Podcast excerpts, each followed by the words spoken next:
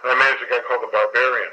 He was uh, one of the Islanders' uh, uh, Haku. They wore antlers. Never managed a man with antlers. But they weren't antlers like moose antlers, like reindeer antlers. It may have been, not antlers, it may have been him. so I'm in Miami one night, I opened up the ropes for him, I sat down on the middle rope and I pushed the top one open.